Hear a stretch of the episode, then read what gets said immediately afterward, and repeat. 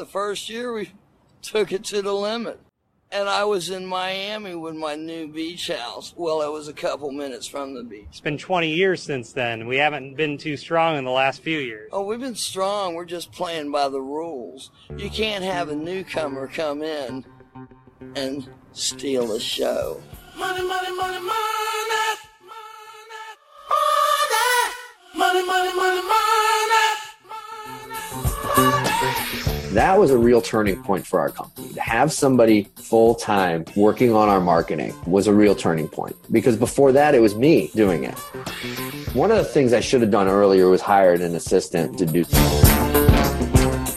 There was a lot of stuff I did that didn't work. The LinkedIn thing was one of the things that I did that did work. So I don't want to give anybody the impression that my first couple years in business, I just hit batting a thousand and just nailed it. That wasn't the case at all.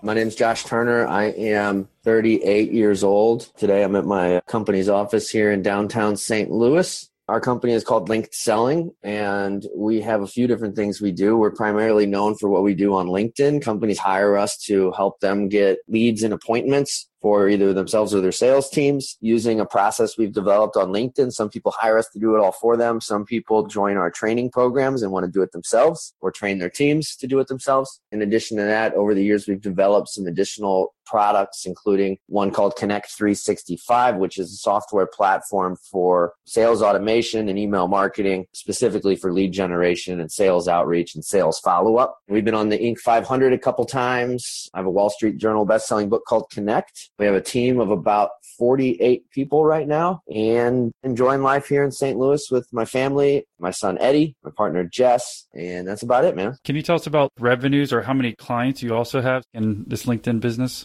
Yeah, I mean, we'll probably be a little bit short of 10 million in revenue this year. You can go look us up. It's public because of the Inc. 500 stuff. You can see what we've done over the last few years. What was the second part of the question? Numbers of clients? Yeah. Thousands. Was it worth joining the Inc. 500? Because I've heard different varieties of people who were excited that they did it and then people who regretted it. So what's your take on it? I don't know why anyone would regret it. It gets you a lot of publicity and it positions you as a very credible company when you're one of the fastest growing companies in the United States. You just have to pay a little fee and then send them your financials and then they let you in and put you wherever you rank on the list. If you don't want people to know what your revenue is or something like that, then don't do that. But otherwise, it's been good publicity for us and it's good for credibility and trust and all those things. Yeah, I guess the only thing that I've heard there's the Inc. 5000, Inc. 500. I don't know if there's other ones. Maybe it was the Inc. 5000 they were talking about that maybe their revenue isn't as big, so they're just getting spammed a lot with whatever they're putting out there. Maybe they don't want their revenue numbers shown. Everyone's got different philosophies in business. Yep. I guess that's the only reason I brought that up. I didn't know if that was ever an issue with you or no. regret sharing that stuff. So your company, can you give us a basic use case for someone finds out about you, what you do to make money and help them? Yeah, there's a few different ways that we make money, but essentially people learn about us through any number of different inbound marketing channels or outbound that we're using. We do a lot with advertising as well as our own LinkedIn stuff that we do for our clients. People usually attend a webinar, read my book, opt in for some content on our email list for a while, and then sign up to talk with somebody on our team and either hire us to implement what we do on their behalf or they will purchase one of our training programs. There's some other nuance to it, of course, but that's really the gist of it, man. And we have a few different things that we do. So a couple years ago, we acquired a company that focuses on lead generation with Facebook specifically, as well as other ad platforms. Whereas linked selling historically, we were all about organic on LinkedIn. And so we went out and acquired a team of experts that do paid ads lead generation. And so now we have a lot of our clients that are getting on board with that, which is really, really effective using Facebook ads, but LinkedIn ads as well. One of the few companies out there these days that really understand how to use LinkedIn ads to get sales appointments. That's been a huge area of growth for us too. Some of our clients and customers are doing none of that stuff. So our sales automation tool and email marketing platform that we've had thousands of people sign up for and use called Connect 365. And that's right now the best price we have on that is $47 a month. So we've got people spending 47 bucks a month to a few thousand dollars for training to 30, 50, 100,000 type contracts for we'll do it all for you. That's pretty much the lay of the land. So why do you want to do this interview? You know, we do a lot of interviews. My business partner, Ben Niffin, and I do a lot of these. It's rare that we turn them down. I don't know if you guys reached out to us or how it came about, but here we are. You exclusively work on LinkedIn? Because I know you just mentioned something about Facebook as well. So I just want to make sure that we're totally understand what your business is today. Yeah. I don't know if you want me to recap everything I just mentioned. We have a division of our company that helps businesses utilize different ad platforms to generate leads and appointments as well. And they help people build funnels and a lot of it's fully outsourced as well. And primarily that's Facebook ads and LinkedIn ads. Because originally was it just LinkedIn? That's the reason I mean it's called linked selling. So I'm trying to make sure my audience and I understand fully if you're just on one platform and you talked about Facebook lightly. So again, I'm just trying to make sure that we're all on the same page before we reel it back to figure out how you started this company. Yeah. Like I said, been linked selling historically where we started was we didn't have any clients that were hiring us to help them manage ad spend and traffic through ad platforms like LinkedIn's ad platform or Facebook's. And it was all organic. So we would log in and use your LinkedIn account on your behalf to connect with prospects and use this system we've developed to move them into sales conversation. And then more recently, we've started to expand our services to include some other things. But our main platform is still LinkedIn. And then people usually come into our world for LinkedIn stuff. And then there's opportunities to help them in some other ways. Have you been doing that on purpose to make sure you're not just on one platform? Well, it didn't happen by accident. so, yeah, I mean, it was intentional. But I think that there's different schools of thought on you can either stay focused on just doing one thing, but then when you get a lot of customers coming through the door that want help with other things and they're going elsewhere for services, and we want to be a place where more and more of what they're doing with lead generation and sales, that we want to be able to help them with a lot more than just the LinkedIn piece. It just made sense strategically to have some other things that we offer to our clients for cross selling and upselling and to be able to help people in more ways. Things can happen by accident. You do realize that, right?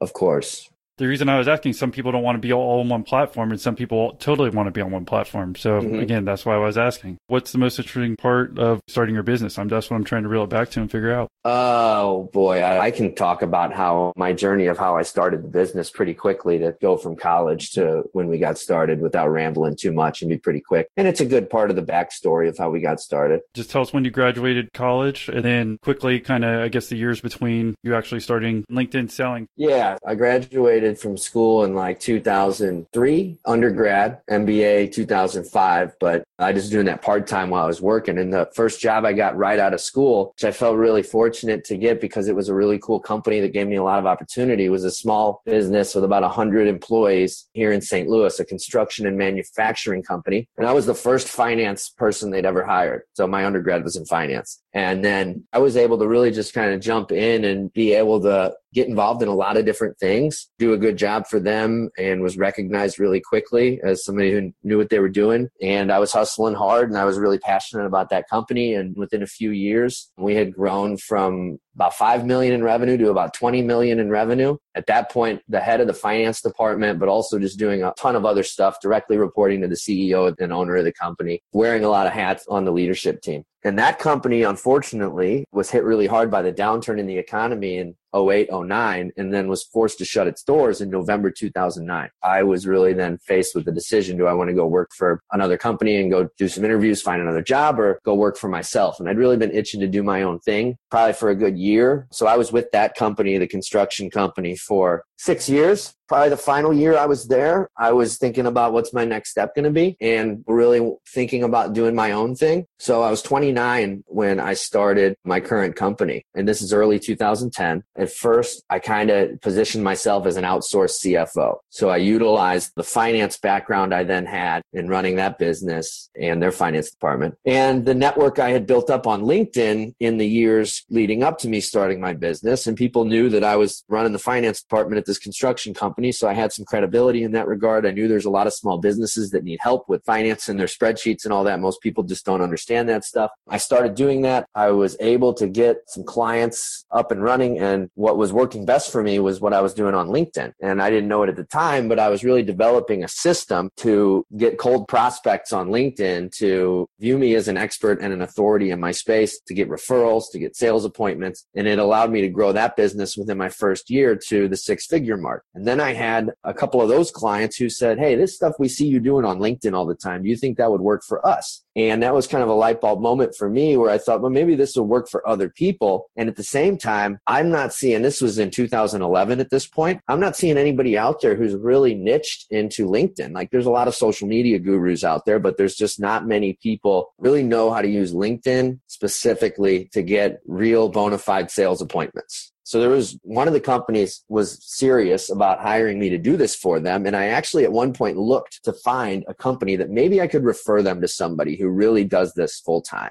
and I couldn't find them. So I said, sure, I'll do it for you. I think I know how it would work. And it worked really well. So they're still a client to this day. They've done nearly 30 million in sales from the work that we've done for them. And it was successful pretty quickly for them. Back in late 2011 is when we got started with them. Early 2012, they started hitting some real home runs with what we were doing for them on LinkedIn. And this is a big manufacturing company. At that point, I thought, I bet there's other businesses we could do this for. Built linkedselling.com. Just did some basic content marketing to try and get it in front of some people. And it really quickly started taking off. 2000, I would say mid 2012, I stopped doing the outsourced CFO business. I started winding down the five to eight clients that I had at any point in time on that side of things. And I went all in on linked selling. And at the time, it was the only thing we offered was we'll just do it for you. Really quickly, I found that we were getting lots and lots of folks signing up for our webinars and opting in for all of our content and all that kind of stuff who weren't going to hire us to do it for them because they were much smaller businesses, people just starting out, you name it. And so I realized that we had an opportunity to provide training at a lower cost to those folks. So in 2012, we started offering our training programs in some different forms. First one was called Linked University, and that was super, super successful. And for the next few years, we just really focused on growing those two parts of our business. And it has been the backbone of what's got us here today and the success that we've seen. You hear about a lot of companies out there that are a lot more successful than we are. But when I was first starting out working out of my house doing the CFO thing,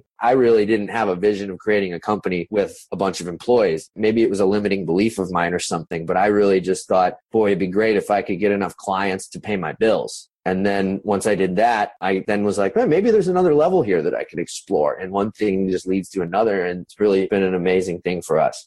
So it kind of happened by accident, huh?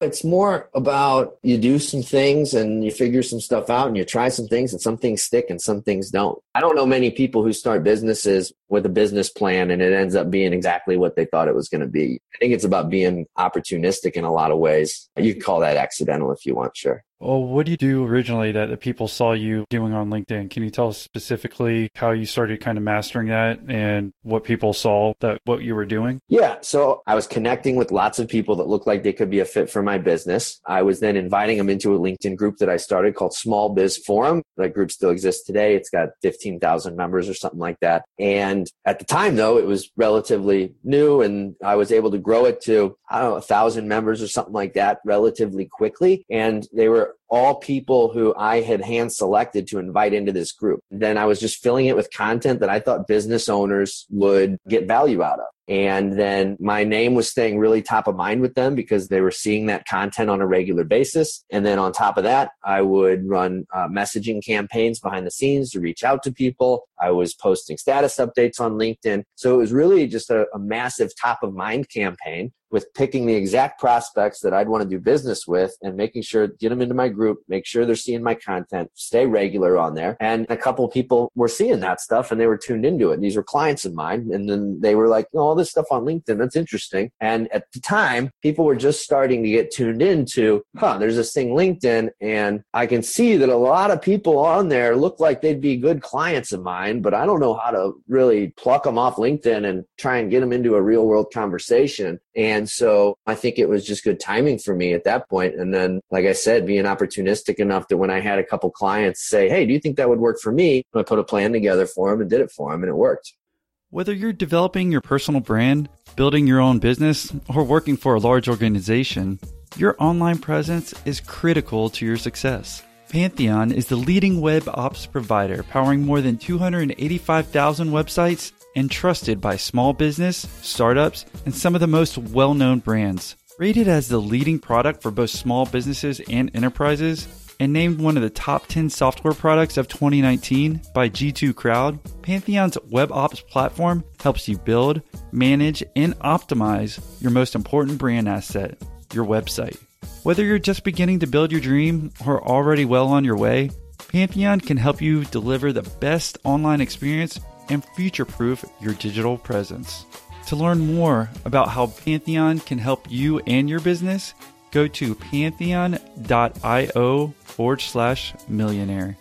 That's pantheon.io slash millionaire. Or scroll to the episode notes below to find out more about Pantheon.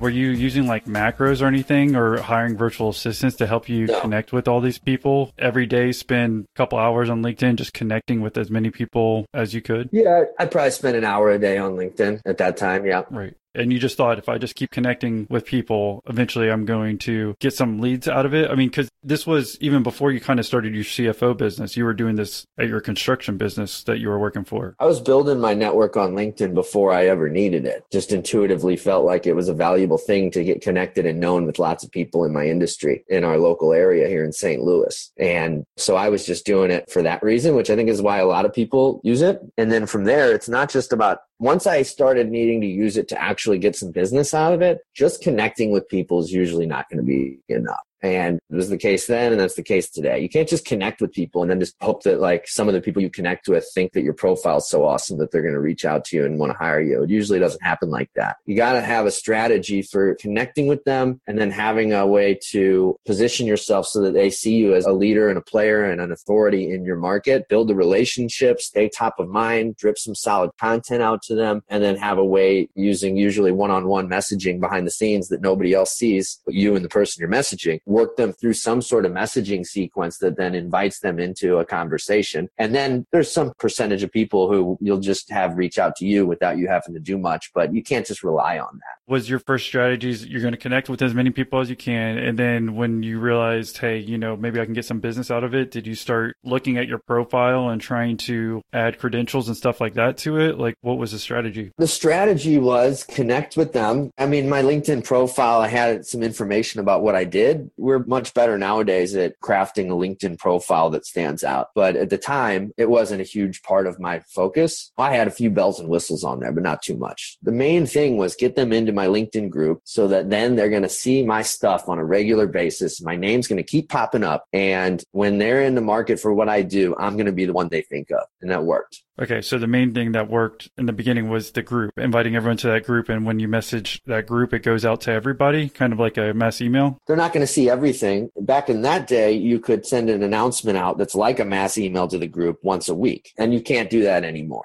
LinkedIn took that away. I think it may return someday. I don't know, maybe not. But at the time, that was a cool thing. But it was really just that, that people get the digest of activity in the groups. Every once in a while, they pop their head into the groups that they're in and see what kind of content's going on. Group posts for groups that they belong in would show up in their homepage feed on LinkedIn. It's just kind of all of those things together that then every once in a while they see my name pop up. It's not like every day every person in the group was seeing my name, but every once in a while it would. And as long as the people in the group once or twice a month see my name, I'm going to win. I feel like a lot of people maybe at this stage when they're figuring out about LinkedIn, they're connecting with a lot of people, but maybe they aren't making the group like you did and inviting them all to it. So I'm just trying to figure what else made you stand out. I don't know if you were Googling like how to hack LinkedIn or get more leads or like what were you doing on the site? Not really. No, I was just trying to figure out on my own. Nowadays, you want to go Google what you just said, you're going to find lots and lots of articles out there with people talking about stuff that may or may not work. Back then, there was hardly anything out there. So it was really just trying different things on my own and seeing what would stick.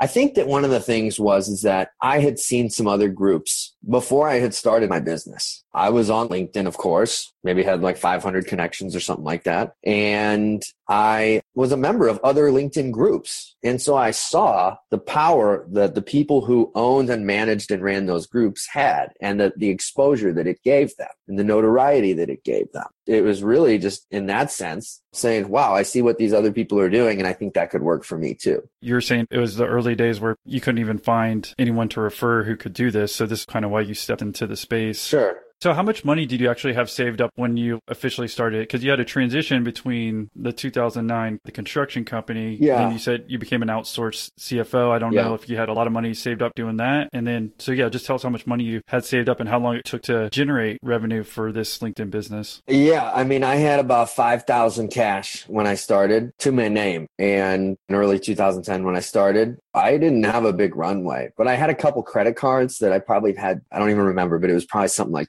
$20,000 of credit card availability that I was willing to use. I didn't have to ever tap into it because I was fortunate that in my first 30 to 60 days, somewhere in that range, I got my first client to help with finance stuff, the CFO business. And that was really a godsend for me. And that gave me the cash flow to be in the game and to sleep a little better at night. Had I not landed that very first client, it would have been more challenging, but I would have made it. I know I would have just because I never had to tap into those credit cards and I was 100% ready to do it. I never had to really even get that aggressive with going after clients. There's things I was considering doing that I never had to do. Like I was considering doing some work for people for free to get my foot in the door and things like that. I never had to do it. So that's kind of how I started. And it makes sense that if you were trying to build up your CFO business where you're coming in financials, to me, it makes more sense why you would want to build up your LinkedIn because those are business acumen people who need a guy who has a good profile that says he's good at finance versus a plumber, for example, that would be on LinkedIn. If you're starting off trying to start a plumber business, I don't think it would make as much sense when you're trying to build up your LinkedIn profile and do all that. Yeah. Do you think that's right? Absolutely. I mean, if you're a plumber, if you want work, if you're trying to get homeowners to pick up the phone and call you, then no, don't do it. If you're a plumber and you get a lot of work from general contractors, home builders, commercial construction companies, then yeah, LinkedIn is something you should totally be paying attention to.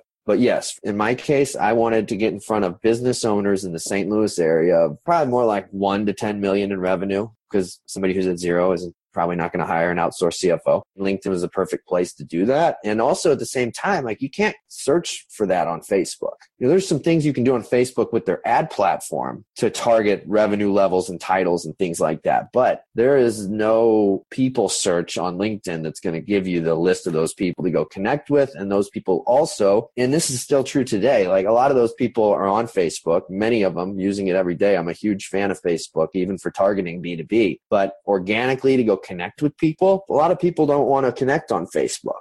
They think it's a thing for their actual family and friends. But LinkedIn, they're open to connecting with lots and lots of people. And so it was a natural fit for me. So it was 2010 when you're making this transition. And how long did you do the CFO stuff for? About the same time or? I did the CFO stuff for about two years before that. Okay. So right when you started LinkedIn selling, I guess you had saved up some more money because you made money from being a CFO yep. or outsource CFO. Yep. Okay, so why don't we just talk about day one starting linkedselling.com, you kicking it off and having the idea and just how things went, if everything went to your expectations. And how old were you too? When we started LinkedSelling was early 2012, seven years ago. So I was 31. So yeah, you're 31, starting LinkedSelling. Okay, good. Yep. I had that first client that I told you about, and it was at that point that I was too busy to do it all myself. So I brought on my first employee who is now co-founder and president of our company, an amazing guy named Ben Niffen. At that point, I think I was able to put some money in the bank the first year and a half or so of doing the CFO business. This was a big deal. I mean, I was spending within my means and I never increased my lifestyle as I started making more money with the CFO business. So then by the time I started linked selling, I had cash in the bank and some confidence that I was going to have stable enough revenue that I could afford to bring in my first employee and still be profitable. And that's kind of how we've operated most of the time ever since because we're totally bootstrapped. We're not taking on investments to grow and all that kind of stuff. We're not the kind of company that loses money. When we started linked selling officially with Ben and I in early 2012, I had 20,000 in the bank or something like that. I don't remember exactly, but it's in the ballpark. And we were successful. We grew, we tripled in revenue every year for the next three years And then once we got to about 5 million, we hit a little bit of a plateau and growth. It's harder to continue tripling each and every year the bigger you get. And so some growing pains around that five, six million level. But yeah, man, I mean, I would say it exceeded my expectations, what we've ended up achieving. In our first year with Ben and I, we had our sights set on let's get some more clients. And we were both very optimistic that we could have a really profitable business where we both had great incomes. And that was really our main focus. We weren't talking about let's create a much bigger organization and impact thousands of businesses around the world. And we just weren't thinking at that level, really. But one thing leads to another, and here we are. So were you both working from home at the point? We moved into a co-working space at that point. I was working from home up until that point, and then as soon as Ben came on officially, we moved into a co-working space and, and worked in there together for a couple years. And then a couple years after that, we moved across the street into our own office when we had about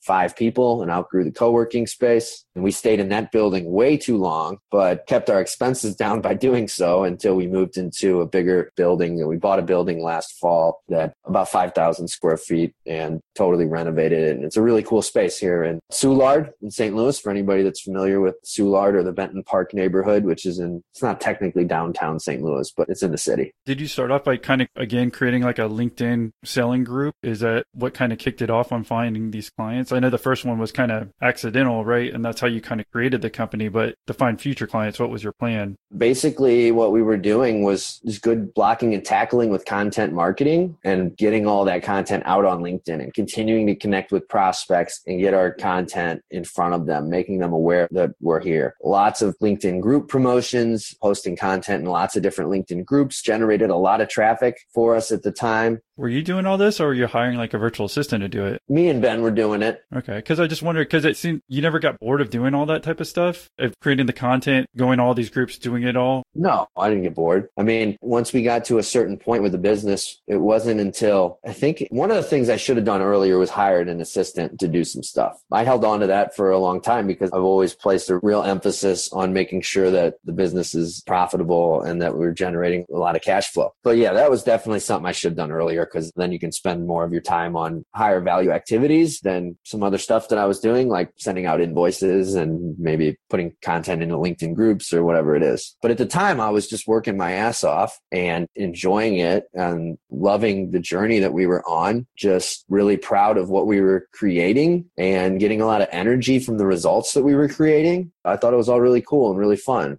So I, I was down with it. After a couple years doing all that stuff on my own, though, and starting to see that the company had the possibility to really get to a bigger level, I started to be a little smarter about where I was spending my time and started bringing on other people and delegating some of that stuff. But even if you still did it today or whatever, I mean, just as long as you were enjoying it, like for me or maybe somebody else, maybe they would get tired of yeah. doing that. But at least if you're seeing results, I think that's probably what even drives you just as much as if you're getting revenue. If you're seeing something work and you're doing it, then, and I'm in your position, then I'm like, okay, maybe I would want to keep doing it. But if I go into Facebook groups or LinkedIn groups now and start doing that and I'm not seeing results, I think most people just kind of give up. It sound like those type of things that you were doing were working from day one because you have done it before. So, I mean, is that what happened? I mean, were there any mistakes there early on? There was a lot of stuff I did that didn't work. The LinkedIn thing was one of the things that I did that did work. So I don't want to give anybody the impression that my first couple years in business, I just hit batting a thousand and just nailed it. That wasn't the case at all. I mean, I was doing a lot of the stuff people say you're supposed to do, like going to coffee meetings and networking events, chamber of commerce stuff. And to me, it just didn't fit my personality for one. And that's probably the reason why I didn't get a lot of results from it. I know other people that do that kind of stuff and can be really successful with it, but it just didn't get me anything. In the early days with the CFO business, I was blogging and trying to do basic social media stuff that everyone was saying you're supposed to be doing, posting on Twitter and having a Facebook business page and posting updates there. And a lot of that stuff wasn't working for me. I wasn't getting leads from SEO, even though I was trying to. And it was this LinkedIn stuff that really worked for me. I mean, the other thing too, man, is like when I was starting my business 29 years old, a lot of people, even though I had the experience at the prior company I was with and growing that company, being a part of that company's leadership team, doing a lot of serious stuff, still a lot of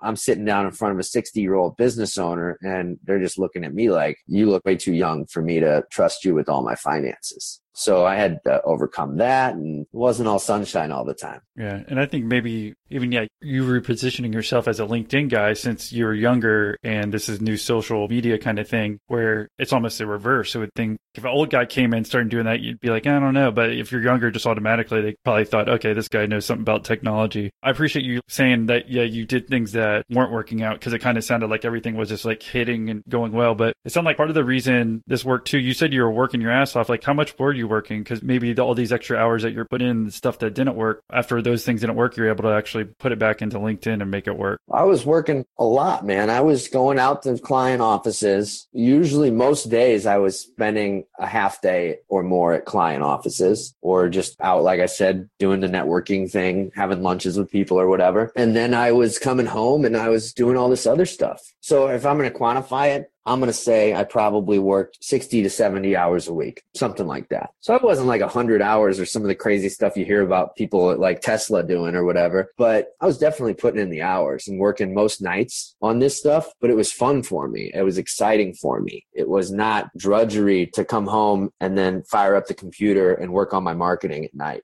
I also was single at the time and I didn't have a son. I didn't have a wife. I had the flexibility to really go all in. So I'm not going to discount that. But yeah, man, it was a lot of hours. I mean, the other thing too is that I was trying a lot of things. I was pretty sure that I didn't want to just do the finance thing my whole life. I just was not super passionate about helping people with their spreadsheets, even though sometimes it was fun and I was good at it and got some fulfillment from it. But I was trying a lot of different things and the LinkedIn business was one that I tried. I had dabbled in some real estate stuff, tried with one of my buddies to get into flipping houses to try and make some money. I spent a lot of time on that and basically broke even and decided it wasn't for us. I had a couple clients I was helping with SEO, content marketing, website maintenance type stuff. And so I was seeing if I could make a go with that. Quickly realized at that time and still today, that's a very competitive space to play in. And the prospects for growing that as a business just didn't seem that appealing to me. I had three or four different ventures that I was actively involved in and had money coming in from in the early first two years. And I was spending a lot of time on it, but it was exciting. It was fun. Over the past 70 years, there's been a dramatic shift towards single use plastics in our society. In the beginning, it was an incredibly promising technology that opened possibilities beyond our imagination. Then, it became trash. We now produce 300 million tons of plastic every year. We have developed a disposable lifestyle. We now face the incredible damage we have inflicted on our environment. One reason for hope is the extraordinary nature of human intellectual accomplishment. Creative ways of recycling and reusing reduces demand for production of new plastics. At Allmade, we're committed to only using recycled polyester in our tri-blends. On average, each shirt prevents six plastic bottles from ending up in landfills or the ocean. Allmade is dedicated to finding new and innovative ways to reduce our demand. Will you? If you're looking for more information about Allmade, be sure to tune in to episode 131, where I interview the founder, Ryan Moore.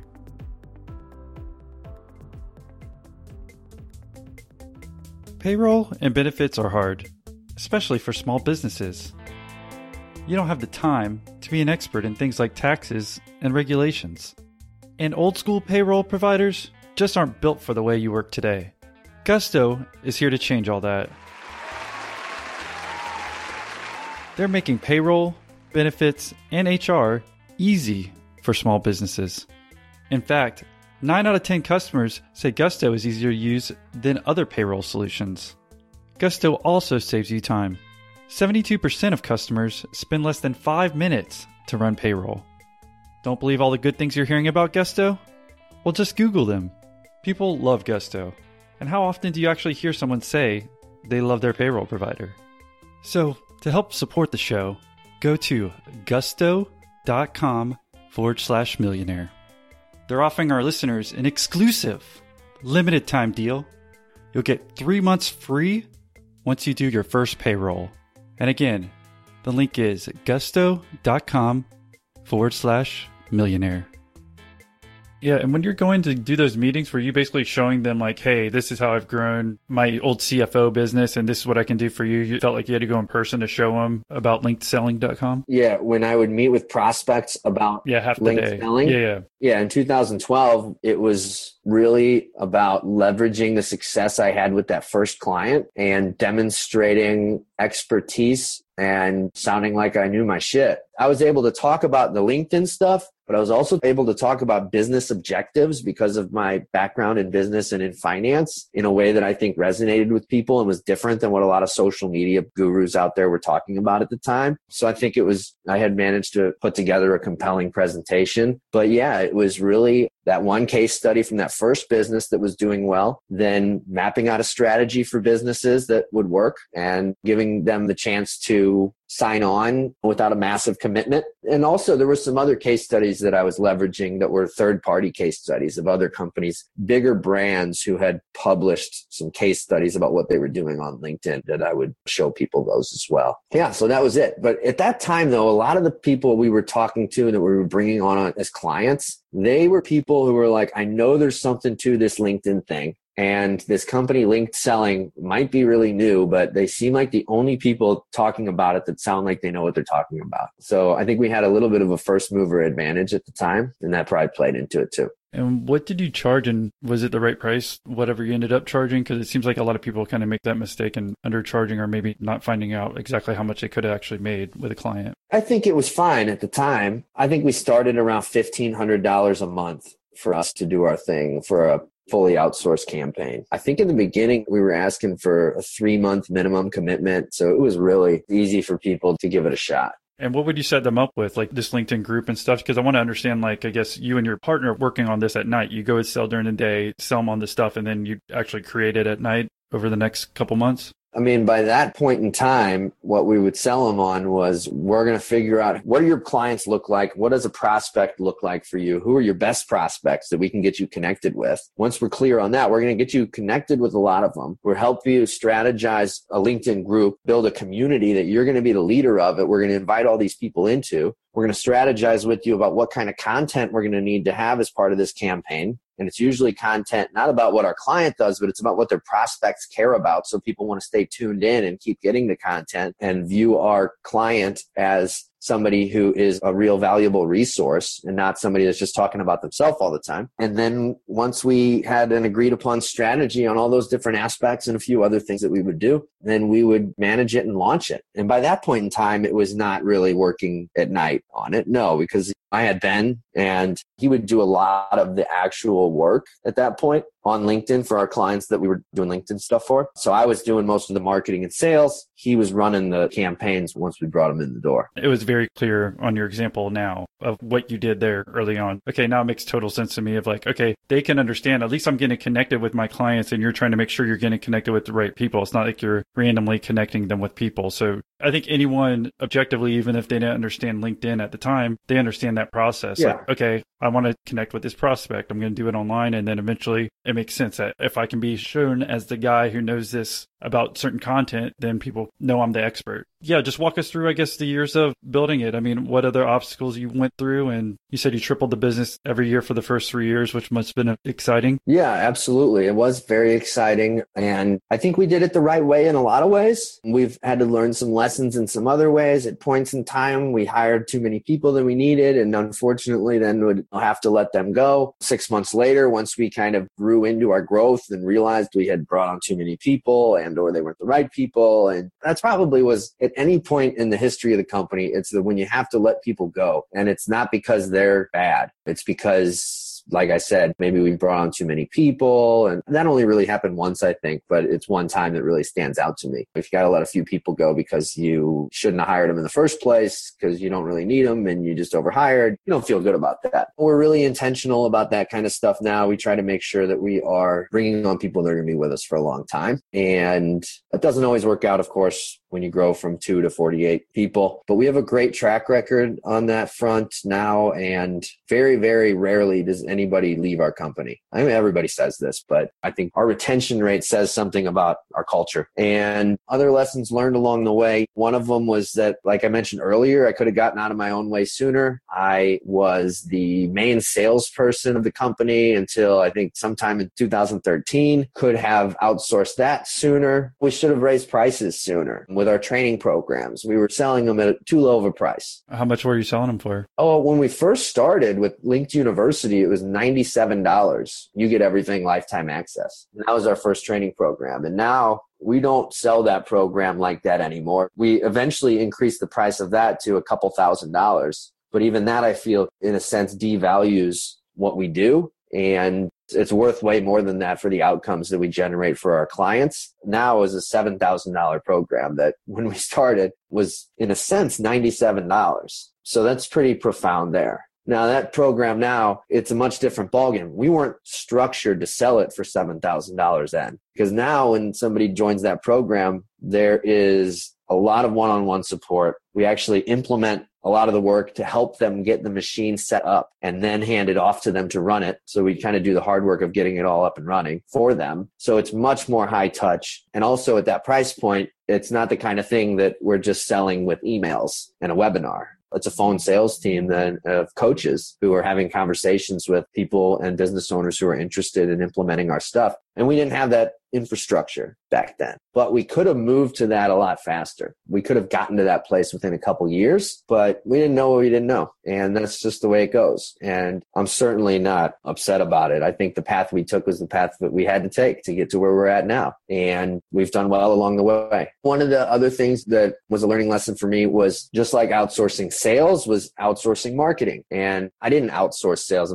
I meant hire our first salesperson, right? And we didn't outsource our marketing either. We promoted an account manager from within our company to be a marketing manager full time in the business. That was a real turning point for our company. To have somebody full time working on our marketing was a real turning point because before that, it was me doing it. And it was also me doing the sales. And it was also me overseeing all sorts of stuff. And like I mentioned, sending the invoices and doing all sorts of crazy stuff. And so by the time I was able to have other people take some of those things off my plate, it was, it allowed us to really, really start growing. And that can be a challenge because getting the right people is not always easy sometimes easier said than done, I guess. But we hired from within for that role and had somebody that I knew was at least a culture fit. He started doing some of the work that position required prior to being given that title and full time responsibility. So I kind of had seen what he was going to be able to do and that he was passionate about it. And then once he moved into that role, it really took a lot off my plate. And just like any position, I think one thing we had to learn early on was that sometimes it takes time for people to really turn into A players. And not everybody's going to start as an A player, but they can become one. And sometimes it takes a year before you know what you got in somebody for all sorts of different reasons. And we've seen that time and time again. And that person now who was started as our marketing manager is now our director of marketing, oversees our entire marketing team and is just invaluable to me and is a real asset and great person, great leader in our company as well. You know, those are a couple things that come to mind. Was there ever an issue with like LinkedIn being upset with you if you were like doing this as a business or helping other people grow their accounts or connections and then, for instance, like shutting down profiles? Because they did that to me personally. They're like, you've added too many connections. I imagine there has to be some horror stories or something that you ran into? Not us. We've heard of other companies that have experienced that, but we believe that we teach people how to use LinkedIn the right way and how to use it responsibly and use it for building real relationships with prospects as opposed to just playing it as a numbers game and spamming lots of people. And so we haven't had those kinds of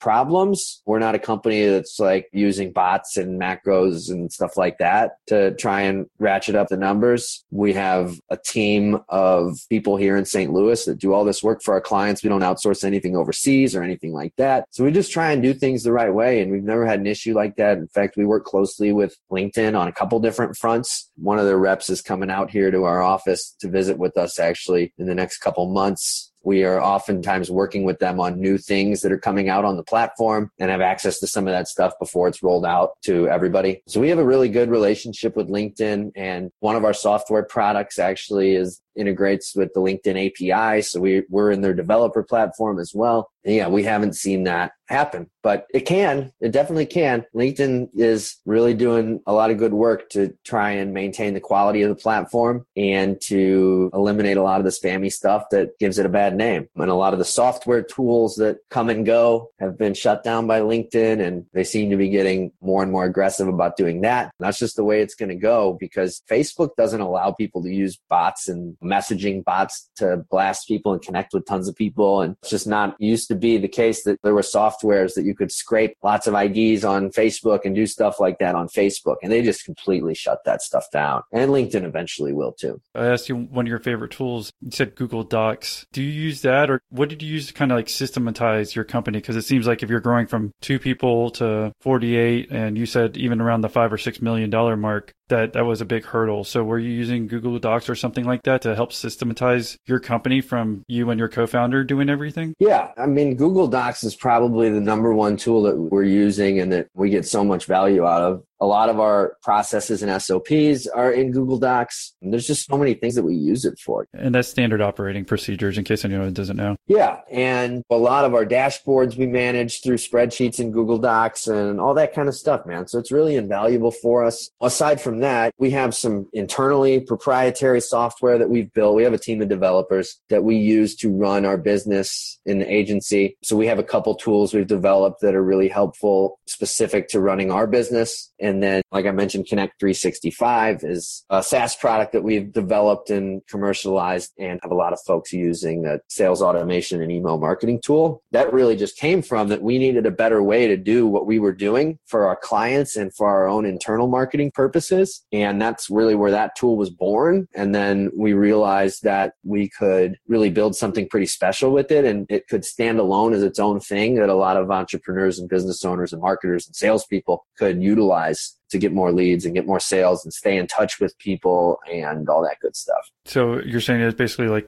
is it a CRM or which is a contact relationship manager? Is that like something that you build on with LinkedIn? Because that's the only thing that for me personally, if I'm like trying to keep track of sales and I'm yeah. sending in LinkedIn messages, trying to make sure I don't remember like the last time I contacted this guy. That's the only issue I'd have. I know you can search LinkedIn in your inbox and do all that too, but I feel like it was easier to search through Outlook or whatever online Gmail or whatever platform they're using. How did you help people keep track of that to make sure they make money off using your company? All of our clients often come with us with a different CRM that they're using. It can be challenging to try and make that. We can't play the CRM whack a mole with every client that pops up. So we developed our own internal process for how we manage every prospect that a client's connected to, which tracks every message that they are sent has all the contact information about that person is really just a central database for all information about their campaign. And our clients have access to that when they work with us and then we give that tool to folks in our training programs as well so that they can use it for themselves. And that's how we kind of keep track of it all because you're absolutely right. If you did this stuff and you weren't really detailed and organized with it it would be a mess and you wouldn't be able to make heads or tails out of any of it. So that organization and details and managing that process is definitely a key component of it.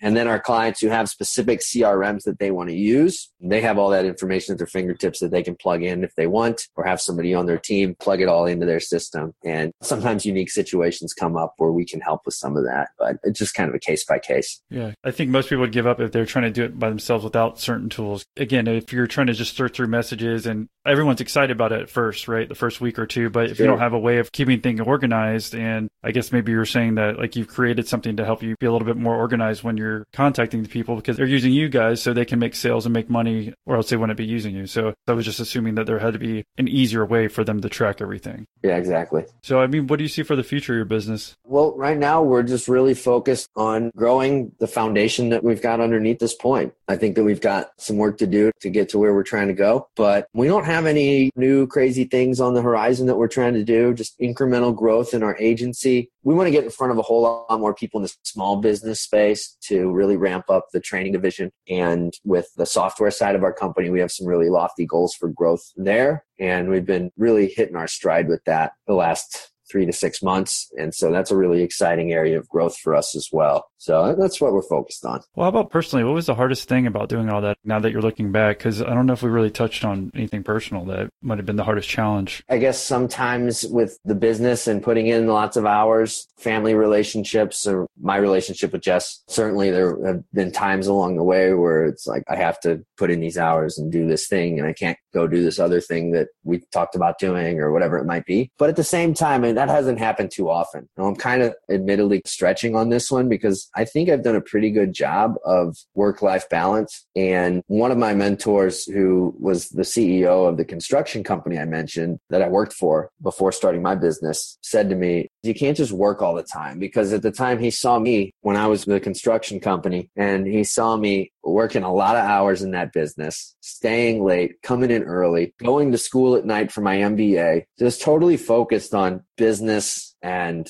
trying to build myself up and advance my career and all that kind of stuff. And he said, you know, it's a whole life. You have to take care of the other parts of your life. And that includes not just business, but it also includes your family. It includes working out and staying healthy. It includes your nutrition and eating right. It includes reading things outside of business, all that good stuff. And that I've always really taken to heart. And I also kind of felt like because I run my own business, I shouldn't have to be a slave to it. And I don't, and I'm not going to be if you consciously make that decision, then you just get done what you get done in the hours that you're willing to work. And so in my first couple years of starting the business up, I put in a lot of hours and it was a lot of fun. It never felt like sacrifice. And then these last few years, it's been really much different than that. And we have an amazing team that is just doing phenomenal work. I really have never been in a place where I felt like I was sacrificing anything on the personal front in order to grow the business like you said, you're working a lot in the beginning and you're given this advice by a mentor. Is there anything that you use to like keep yourself centered or to remind yourself of that? Because I think that happens to a lot of the entrepreneurs who are listening, growing their businesses. For me, it's like, okay, I want to keep working on it, but then I'm like, I have to stop or else I'm going to be tired next week. Right. Yeah. So, I mean, is there anything for you that helps you balance life like you said you're pretty good at doing? I've learned how I can operate best over the years. I've learned that at least right now and at least over the last couple years that if I pull back a little bit, if I take a little bit of time off here and there. If I'm making sure that I'm taking the time to work out, taking the time to disconnect in the middle of the day to eat lunch, taking Fridays off, whatever it is. If I'm not going full throttle, I'm better at what I do. Any days where I work a half day, I'm at my best. Those four hours in the afternoon, I'm like, I'm at my best. If I went to the gym in the morning and had a healthy lunch and then do some work from noon to four or something like that, I just know I feel it. And in, my head and in my body and in my mind, I know I'm at my best. So I'm able to be a better leader in the company and make better decisions and think more strategically about where we're going and help do my job better if I'm taking care of those things it just makes it easy for me to live a balanced life when I know that if I don't, I'm not going to be as good. If someone wanted to say thank you for doing the interview or learn about more about your company and maybe how your company could help theirs, what's the best way for them to reach you? Feel free to reach out to me on LinkedIn and send me a connection request and let me know that Austin sent you so I know where you're coming from and who you are. And I'd love to connect with you there. Or you can email me at josh turner at linkedselling.com and you'll give them that $97 course discount? Yeah. well played. I tried. Yeah. All right. Well, thank you again for sharing your story here, Josh. All right. Thanks so much for having me.